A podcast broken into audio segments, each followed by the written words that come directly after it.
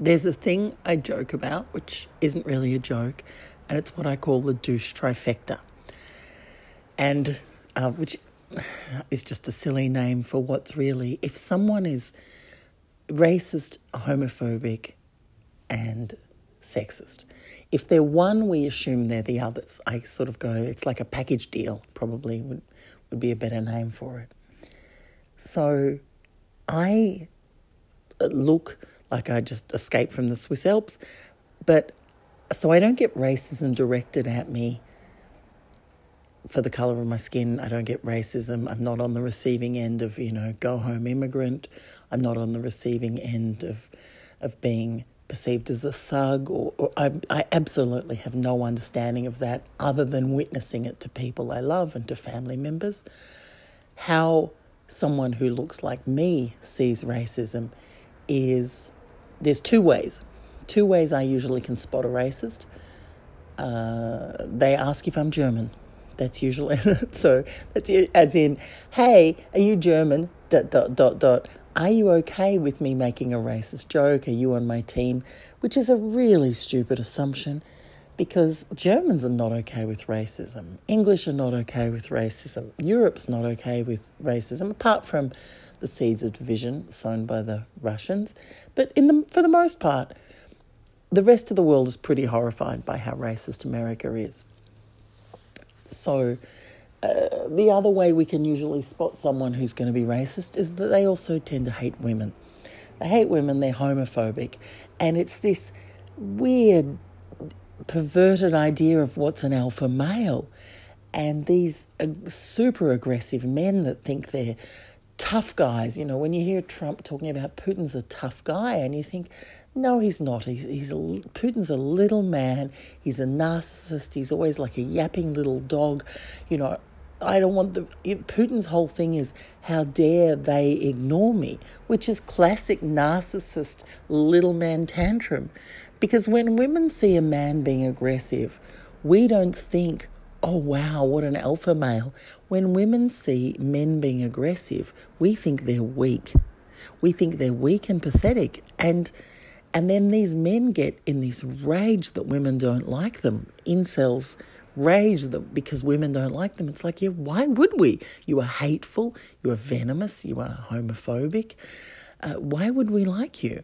And, this, an example of an incel. I live in a very rich white area. At the moment, I'm not living in America. And there's a man who walks his dog. He's a bodybuilder and he's got a pit bull mix of some sort of dog. And he's got a tattoo on the back of his head that says 1%. And it's just like everything about him is just like bleh. And anyway, he keeps trying to ask me out. And I'm like, I can't run away fast enough. If I'm at the pharmacy or at the shops or, the other day I was in the main street parking my car and he keeps coming over and going, but we're the 1%, you're like this pure white. I'm like, and I think, do I tell him that my dad's mixed race, but I just came out looking white, looking like Casper? Do I, on every level I don't want to have anything to do with this man, but by the same token, this guy is super, super aggressive. So I'm very wary of calling him out on his racism or antagonising a guy who is roided up, to the nth degree and could well turn very violent. There's everything about this man's demeanour is aggression and violence. And it's just so unappealing. You see it with the incels going on and on about the men they called cucks and the men they thought were attractive to women. They'd go, oh, Trump's an alpha male and Dwayne Johnson, The Rock, he's a cuck. And I'm thinking the men that they think are cucks are the men that we find hot, right? The men that we find hot are the ones that can be playful, are the ones that can be masculine enough to be able to be playful. I remember in the Caribbean, there was a little girl doing a school ballet and she was struggling with it and the dad had helped her practice. He'd been at home. He was like a dad with 3 kids. So suddenly he's on stage. I think he had a baby under one arm and he's doing the ballet with his daughter, this hot, I think maybe it was Mauritian. Anyway, this hot man was standing on this stage doing the ballet, and women around the world were like, hello. We want a man who'll protect us, not attack us. So a man who comes out of the gate super aggressive, we think, I don't feel safe around this guy. The other thing, right, so when a guy is super racist, homophobic, sexist, it's underneath all of that is hate and insecurity, which is not attractive either. What I'm seeing that's really, really sad is that I'm seeing there's two family members. I don't have much to do with them, but they're older than me, and I've watched them, the way they've changed by being indoctrinated by Fox News. Now, one of them started off, so he grew up in the 60s and 70s. His best friend turned out to be gay, so his best friend married a woman in the late 70s and then left his wife for another man. And so this person sort of had grown up with a best friend and grown up with, you know, like being okay with having friends who are gay and not being homophobic. And so I remember a couple of years ago, I travelled and went and saw this person, this family member, and he was suddenly going, oh, you know, Putin, and he was very pro-Putin, and I thought, you've got to stop watching Fox News. You know, give me a satellite remote, TV remote, and I'm going to block Fox News because you need to just stop this crazy propaganda you're watching. Putin's not okay. You know, what's happening? And he had all this sort of lionized idea of Putin.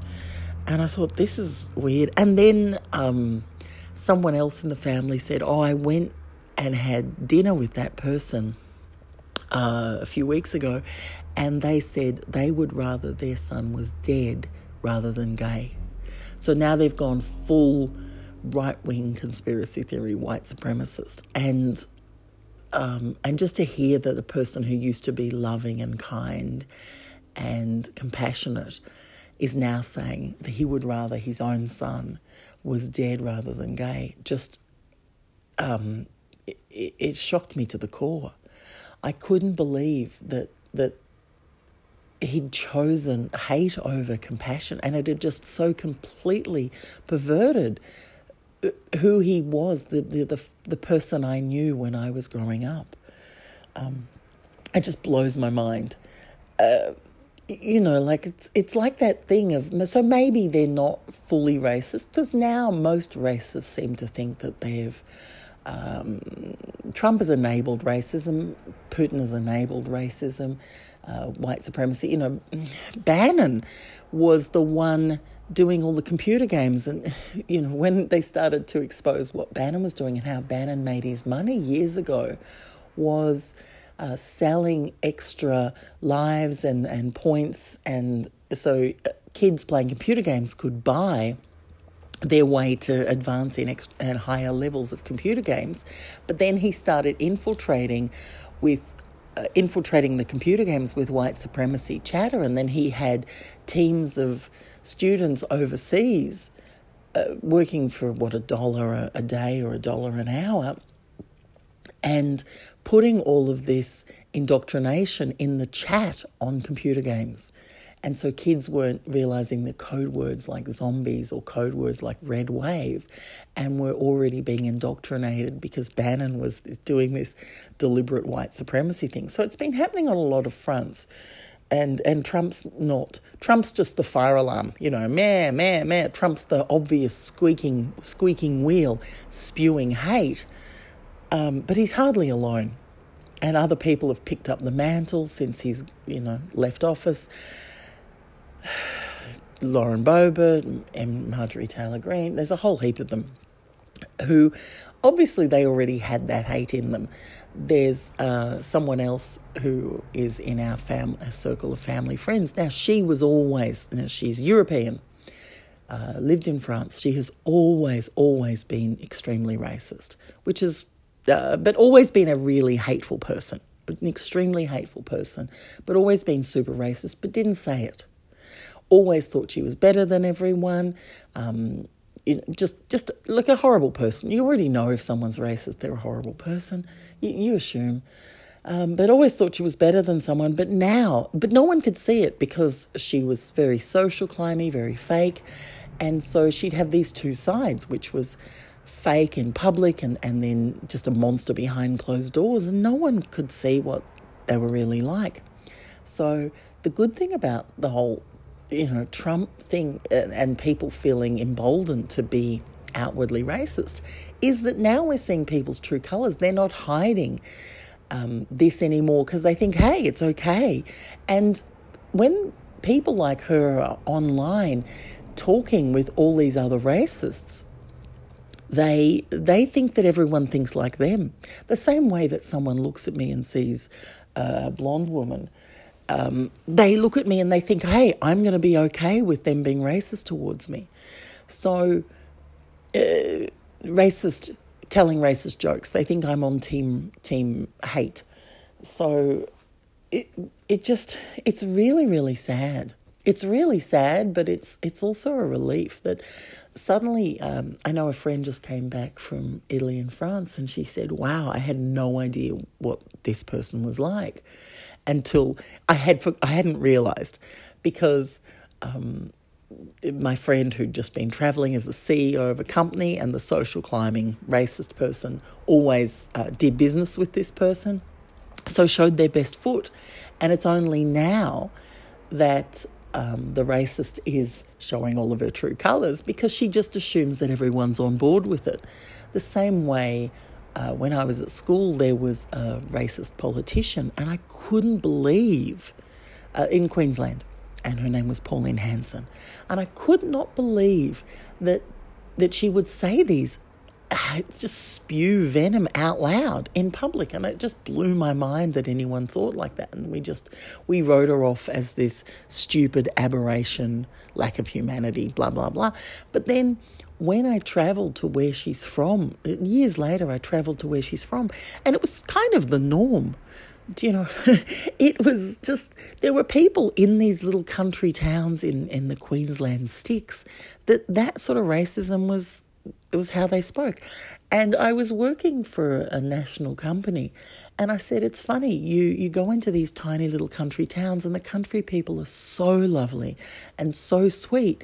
And the minute they're comfortable with you, whoops, here comes the racism. And I found the same thing in America, that you'd go into these country towns where the people seemed so lovely and so warm, and then the minute they felt comfortable, it was just like, out came these, just, I'm not even going to repeat any of it, but just this venomous hate. And you think, wow. And I know part of it's that tribal thing, the lowest form of enlightenment. These are people who are not educated. They've left school in year 9, left school at 14 to go and work on the farm. So they don't have a huge amount of education. They haven't grown up in an urban environment where they have friends of every shade of pink and brown. So they can dehumanize. They can watch Fox News with all the us and them and divisive rhetoric, and actually feel quite dehumanized towards, or they, and they can believe all the crazy propaganda, because, Murdoch really twigged on something, which is sad. Murdoch's family weren't like that, and I don't know what poisoned Rupert Murdoch so much. I'm assuming nobody wanted to fuck him when he was young, and so he thought, I don't know why this man just spread so much hate. But the Murdoch thing is, if you fill someone full of fear, the same as the Catholic Church does, fill them full of fear, and you can control them. These people will keep coming back to you for the solution. And so Alex Jones does it too. He fills them full of fear about the end of the world, and then he sells doomsday kits online. The Catholic Church does it, fill you full of fear, but don't worry, pay penance and you can go to heaven. And people who have been more educated or had a broader environment or had a better, see themselves as the maker of their own destiny, can actually sort of look at this in wonderment and sort of, how can anyone be sucked in by that? But remember, if somebody is living in fear, the only part of their brain that's really running the show is the reactive primal brain. The cerebral cortex, the integrated brain that integrates heart and head, that's not even at the table. It's this reactive brain where they're living in us and them. They're out to get us. And you see it even in people that are extremist football fans. And there's this, in Europe, there's a huge problem with racism at the football stadiums. Because those sort of people who are, I'm an XYZ supporter and you're one of them. And it's the same mentality behind racism. And it's that tribal thing in Maslow's hierarchy versus as you become more aware, as you become more compassionate, as you open your heart, as you become more connected, you see that we are all connected. You know, the planet and animals and humans, we are all one. We are all souls, or we are all energy, and we are all cells in different vessels. We are all part of the same humanity. We are a part of the same planet. We are part of the same everything. Versus you and this whole sort of like attack everything that's not like me. Attack everyone who doesn't look like me. Which is, I mean, it's ironic that they call it tribal, because tribes that behave like this perish. You know, tribes that attack everyone. I get why they call it tribal. Okay, so a tribe was, they were their own little island, and anyone coming in might want to attack them, and they had to be perceived as a threat. But a tribe that behaved like that would be spending all its energy on fighting and hate. It would be, it wouldn't be harmonious. They wouldn't be spending their energy surviving. They wouldn't be planning for the future. They'd be living in emergency mode. So, racist, sexist, homophobic. So it's a really good advice for women if you're going out on a date. I always tell them, do a test and make a comment about a race and see if they pick it up. So, you know, like when I meet new people, I'll often make a comment about Trump and just see what they think. If somebody says to me, oh, what I want to see is, even if they're not as racist as Trump, I want to see if they're okay with him being racist. It was the same when Trump was mocking the reporter for his physical impairment. And people were just like, how is that not the breaking point? Because the people who were horrified by Trump being racist or Trump mocking a disabled reporter, those people assume that everyone else has a sense of justice and fairness and right and wrong. And right and wrong doesn't come into the equation for some people. So if I'm out with a new person who's new in my life, I will be like, hey, you know, like I was watching Colbert last night, blah, blah, blah. Or I was, you know, I'll bring it up in a funny way, or I'll say something like, oh my God, you know, 100 classified documents, and see what they say. And look, most people are pretty horrified by Trump. And yet it surprises me who's not. Years ago, I used to donate about 3-4 years ago, I used to donate white blood cells to cancer research. And there were about 10 of us that did it, because I have very high white blood cell level for a whole lot of reasons.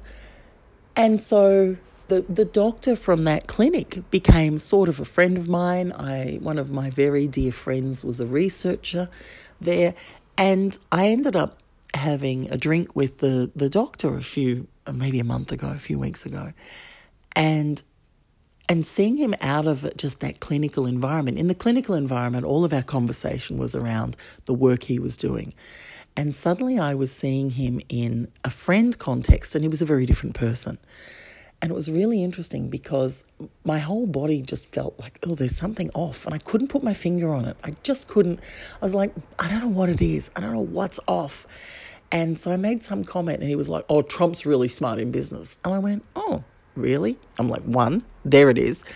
And I said, okay, how? And he's basically, he didn't want to say it, but it boiled down to, this guy ripped people off and got away with it. Therefore, Trump ripped people off and got away with it. Therefore, he's clever in business. And I'm thinking, wow, no wonder you didn't want to just broadcast that you have no integrity. But there's that. And I'm like, oh, there it is. That's why he felt ill. And then fast forward, I don't know, maybe 10 minutes, and he started, they have an office in India. This company has an office in India, and so they outsource a lot to India. And he went on this rant about Indians, not about the one person at his job who was annoying him, who happened to be Indian. He made it global, all Indians, and he just went on this just seething rage rant about what he thought about brown men and how why did women find them attractive. And that, oh, I'm like, oops, there it is. And then, you know, how stupid immigrants are and da-da. And I'm like, whoa, no wonder my body was sending off alarm bells. Right? So no wonder I was just getting this horrible feeling around this person who, thank God, managed to keep a lid on it at a work environment. Thank God he didn't behave like that at work.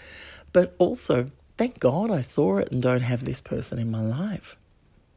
So for women especially, watch out for someone who's racist or homophobic, because they tend to they tend to not like women. It tends to be unresolved hate, unresolved. If someone's super homophobic, we assume they're in the closet. We assume they're really uncomfortable around sex. We assume they've got issues around sex. One, don't date a guy like that. You don't want to date a guy like that. You don't want someone who's got hang-ups around sex, and you definitely don't want someone who's dating a woman who's secretly gay and ashamed of it.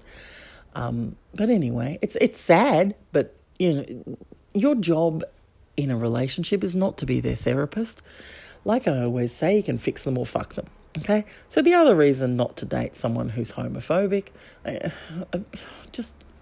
look, relationships are hard enough without, and also why would you want to have a friend who's homophobic? Most women have gay friends.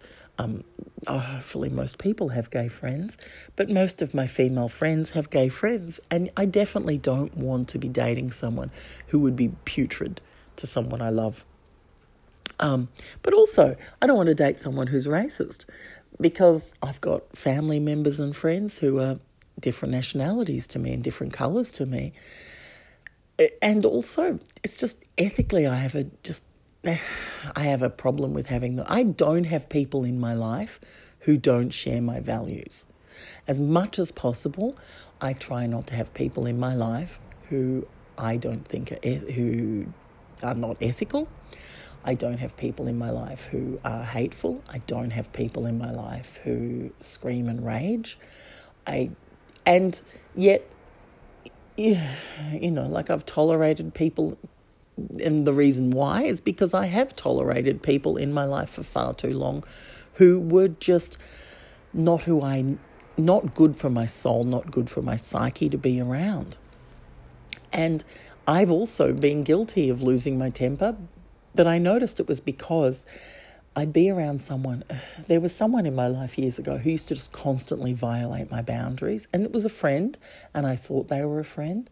And they just constantly violate my boundaries by just taking things without asking, or just in all these just toxic behaviour that you wouldn't, if you saw someone else doing it to someone you loved, you'd be horrified. But we tend to put up with these things because we assume that, oh, the person's damaged. And we've really got to, eventually when I saw them treating other people that way, I got it. When I travelled and went away and wasn't around for this person to be toxic to, I came back from overseas and found out they'd just been just as horrible to everyone else around me. And I was like, oh my God, and the only reason they're in your life is because of me. I'm so sorry. So don't put up with it. Don't put up with these people in your life, because over and over again, I've found out that behind my back, these people have been super toxic to other people, to tradies, to people I love, to my friends. And I've seen it, and I've sort of gone, oh, okay, fine, I feel sorry for them. But we need to stop conflating abuse and mental illness. I think the reason mental illness has such a horrible reputation is because abusive people who mental illness is not deliberate. mentally ill people don't choose to have a panic attack. Mentally ill people or don't choose to have anxiety or don't choose to have thoughts control them. The mentally ill people I know would do anything to feel normal or to be able to function, and they really struggle and they really hate it. And it's hell for them. Abusers choose their behaviour. Abusers can turn it on and off. Abuse is deliberate, but abusers pretend that they're mentally ill. Abusers will have a label and they'll use that as an excuse. Like, oh, well, I'm bipolar, I can't help it. And I'm like, yeah, but you're also nasty. I know someone who's bipolar, who's not venomous. I know someone who's got this sort of mental illness who's not abusive. An abuser, you can see their mind clicking over. Like that family member, the one in France who is the racist. I remember as a child, I'd see her, or even in my 20s, I think I saw her in my 20s one day. I watched her. She was just standing very still and very quiet, and you could literally see her brain and this evil glint of like hate and glee on her face and the glint in her eyes. And she was ticking over, and then all of a sudden just outpoured all this hate and venom. And I thought, this is the thing. This is deliberate. And then she's like, well, I can't help it. You know I can't help. And I'm like, well, you can. You can, because you literally plot and scheme, and we need to call out abuse as abuse, not mental illness, because it will destigmatize mental illness. And most of the people, when we in Australia, they do a thing called Are You Okay Day. I don't know if they do it in the rest of the world, where you check on people. And I always say, look out for the rescuers, they're not okay. And it's the people who are struggling who are usually the kind, sweet ones. The people who are actually struggling, who are not okay, are the ones who are taking care of everyone else.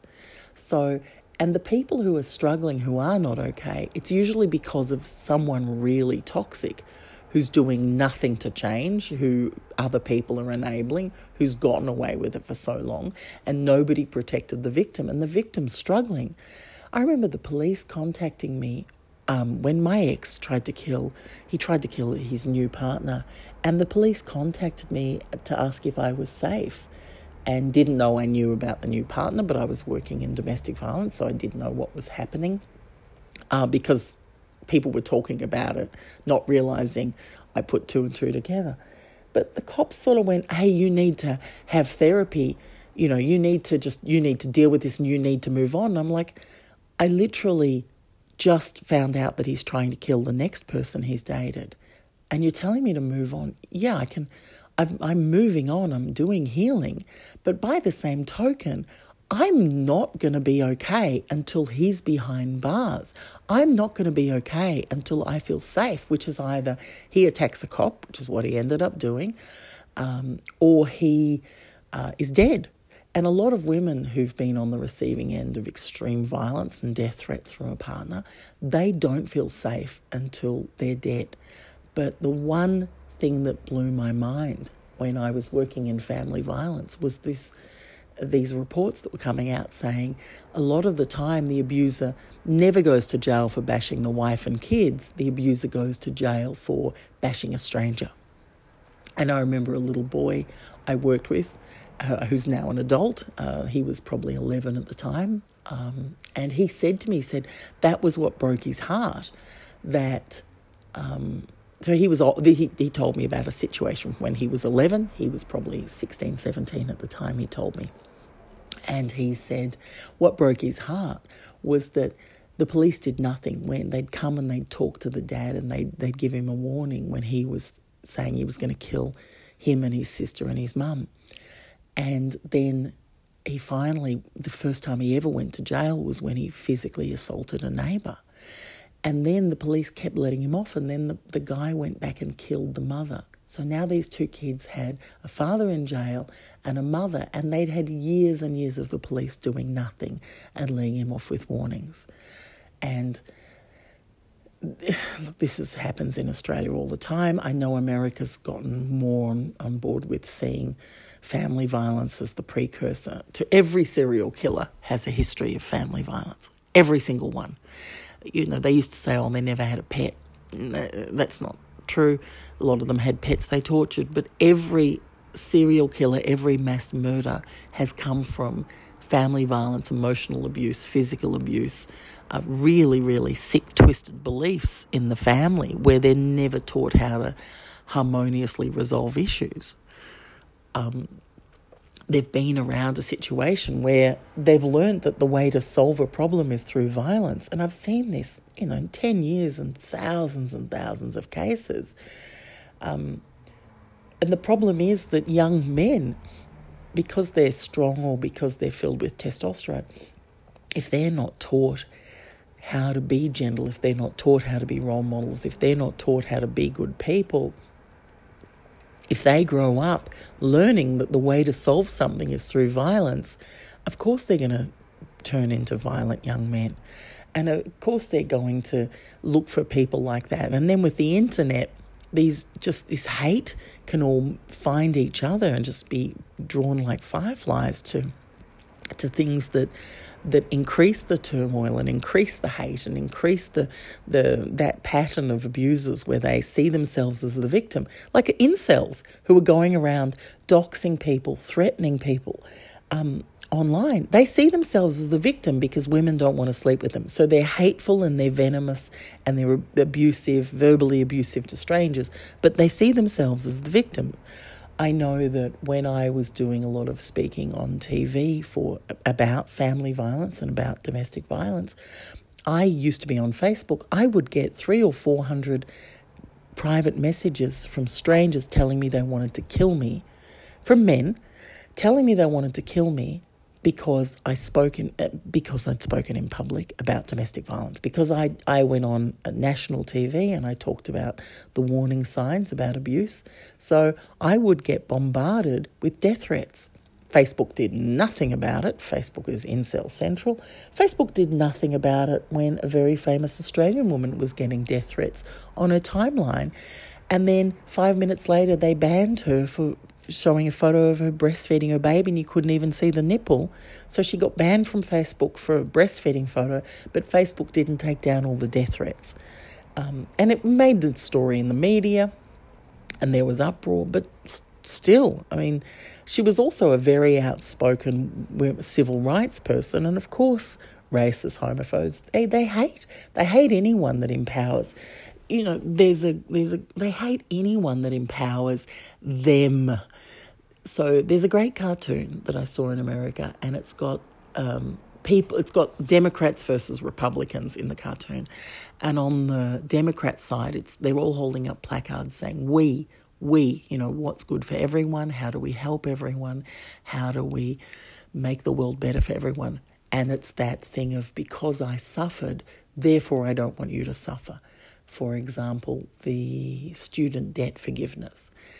Everyone's going, well, just because I had to pay, you know, like $10,000 or whatever, I don't want you to have to struggle. And I know that the student debt thing, it was something ridiculously high. Like for every $10,000 of debt, you're paying $40,000 in interest, because it's such tiny payments that the interest is compounding. So, and it became one of those huge scams that this government's lending money, and then the payments are stretched over such a long period of time. The government was making a fortune from lending money. They make the fees high, and then they make a fortune from charging them to do university degrees that they tell them they have to have a university degree to get a certain job, which is rubbish. Okay, so on the Democrat side, it was we. How can we make the world better for everyone? And on the Republican side, everyone was holding up me. And it was all white men in the cartoon, and it was me. What's best for me? And it's to hurt brown people.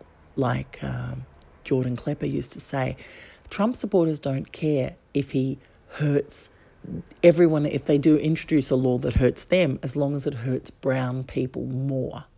Trump supporters don't care if Trump does something that fucks them up, as long as he hurts others more. Race and you know, Jordan Klepper was hilarious. He said, they come up with the craziest shit. I just wonder the mental gymnastics.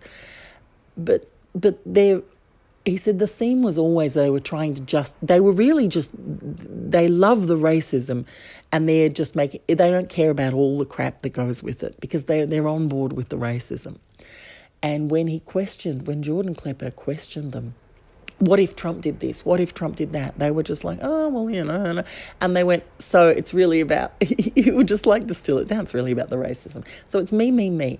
So the old white men who've banned abortion in these states, in the red states, they're like going, okay, let's hurt women, let's hurt brown people, let's hurt immigrants, let's hurt trans. You know, Lindsey Graham and a couple of others are coming out saying they are going to now, you know, the federalist influences, Christian federalist fundamentalists are going to try and ban same-sex marriage. They're going to, you know, they're doxing trans people who read to children at libraries.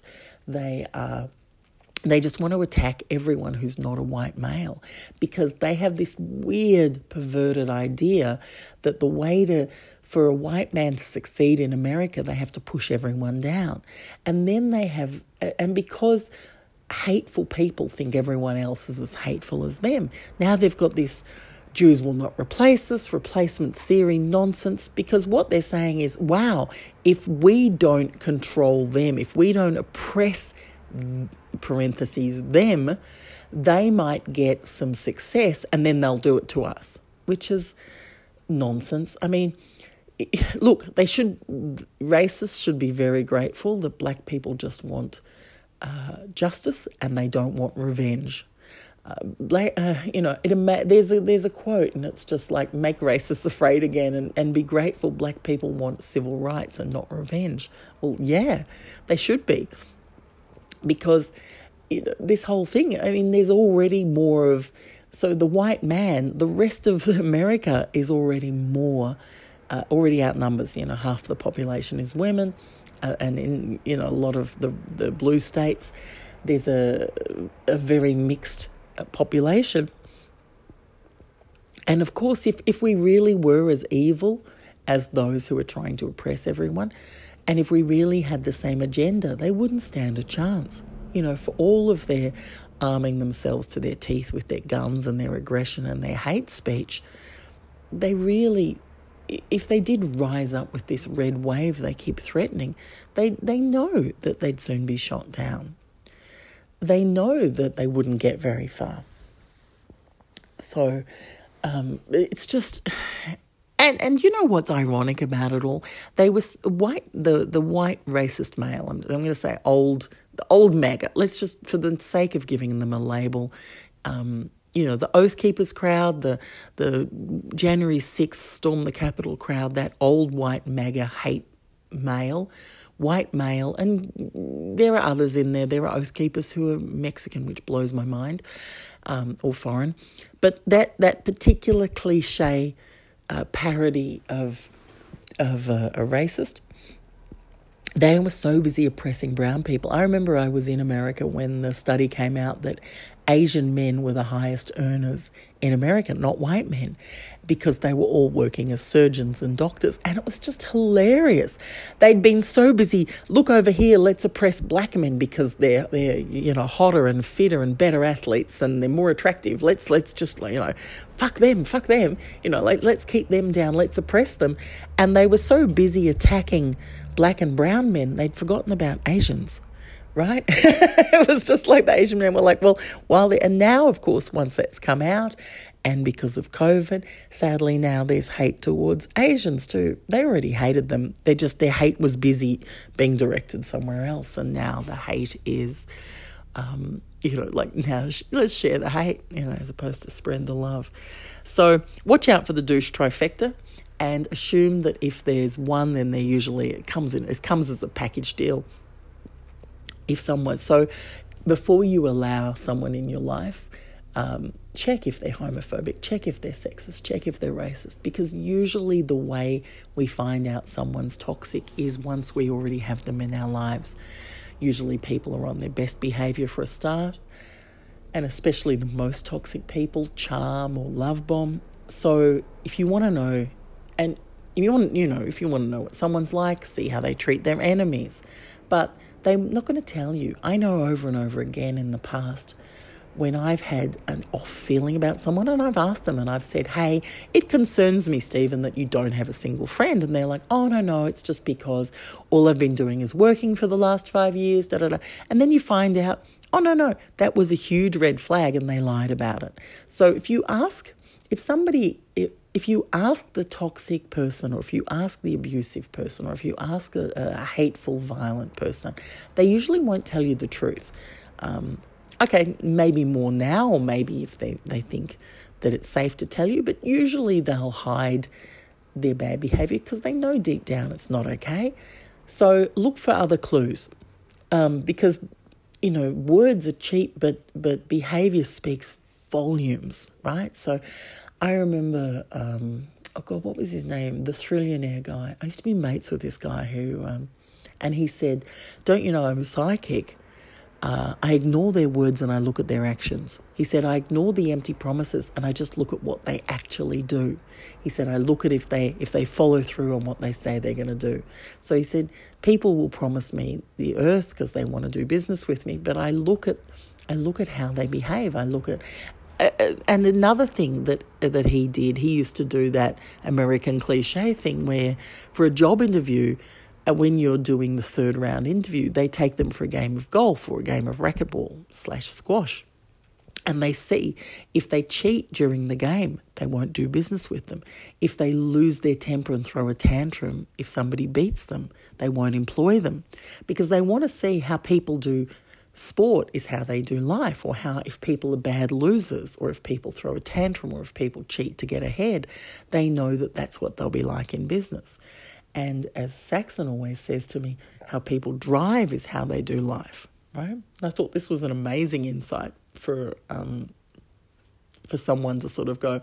I watched two different personality types. And he watched two different people in his family, one who just sort of drove like they were in the flow and they were having fun.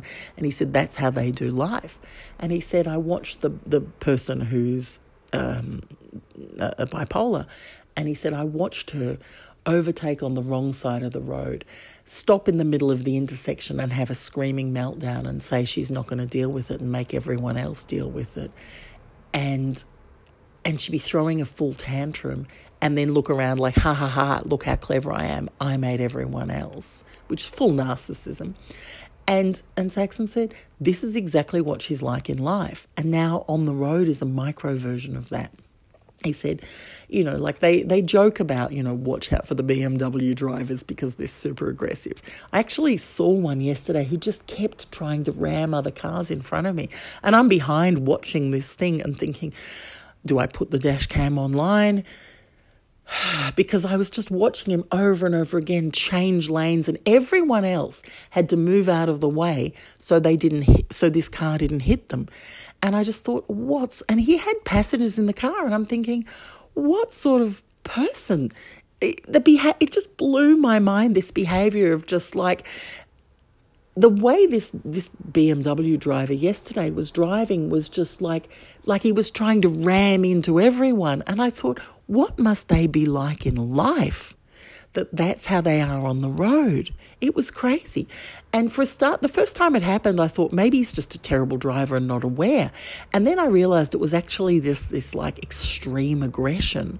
But he would change lanes and so people would almost hit him by like miss by 3 inches and they'd suddenly have to swerve. Thank God there was no oncoming traffic because I watched for about 10 minutes. I just watched this person just be so aggressive. I was amazed his car wasn't covered in dents, but it was just them. This person this BMW driver could not have been a happy human being. Nobody who's happy behaves like that. Nobody who's balanced or rational behaves like that. And so there used to be these, you know, watch out for the BMW drivers because they're super aggressive. The personality that buys the BMW is the aggressive, the salesman, da-da-da-da-da. And it was this sort of joke. And I remember Forbes magazine did a study. They did all these personality tests and then they matched them to the drivers. And then Forbes released, BMW drivers are assholes. And it was like, ha, ha, ha. And everyone who's like, They are. Well, they're more aggressive. And so Forbes then equated being more aggressive with being an arsehole. And they also only care about themselves. That was what this I think it was 3,000 surveys, and they found that there was the Venn diagram was a pure circle of only cares about themselves, super aggressive, drives a BMW, seemed to be the overlap. And but then Saxon took it one step further, where he said, you know, how they drive, if they drive like they're in flow, that's what they're like in life. That's how they go through life, is how they drive is an example of what they're like. If you want to know what someone's like, watch how they drive. If the tiniest little thing upsets them and they fly into a screaming rage, you know, watch out. You don't want to have them around. Be aware that's what they'll be like. If something upsets them, they'll rage. If they're at fault, you do see this. I mean, we are aware of this, but it was so, having someone point at, you know, like it's sort of one of those things you're like, yeah, and you see the bad ones, but I hadn't actually seen the good ones until it was pointed out. I hadn't actually seen, oh, wow, look at, and I remember one of my friends, because I was a kinesiologist and just very always, as with kinesiology and therapy and being a therapist, you're always watching what other people are doing and observing. And she said, it's really interesting watching you drive. This, my friend Elena said to me, she said, you already know when to change lanes. She said, she said, I'll watch you change lanes and I'll think why. And then a minute later, some car will swerve into your lane. She said, how do you know? And I said, well, he was sort of drifting into my lane and he was looking over his shoulder. Of course I know, because I'm paying attention, right? So if you pay attention on the road, you can tell what the other drivers are going to do.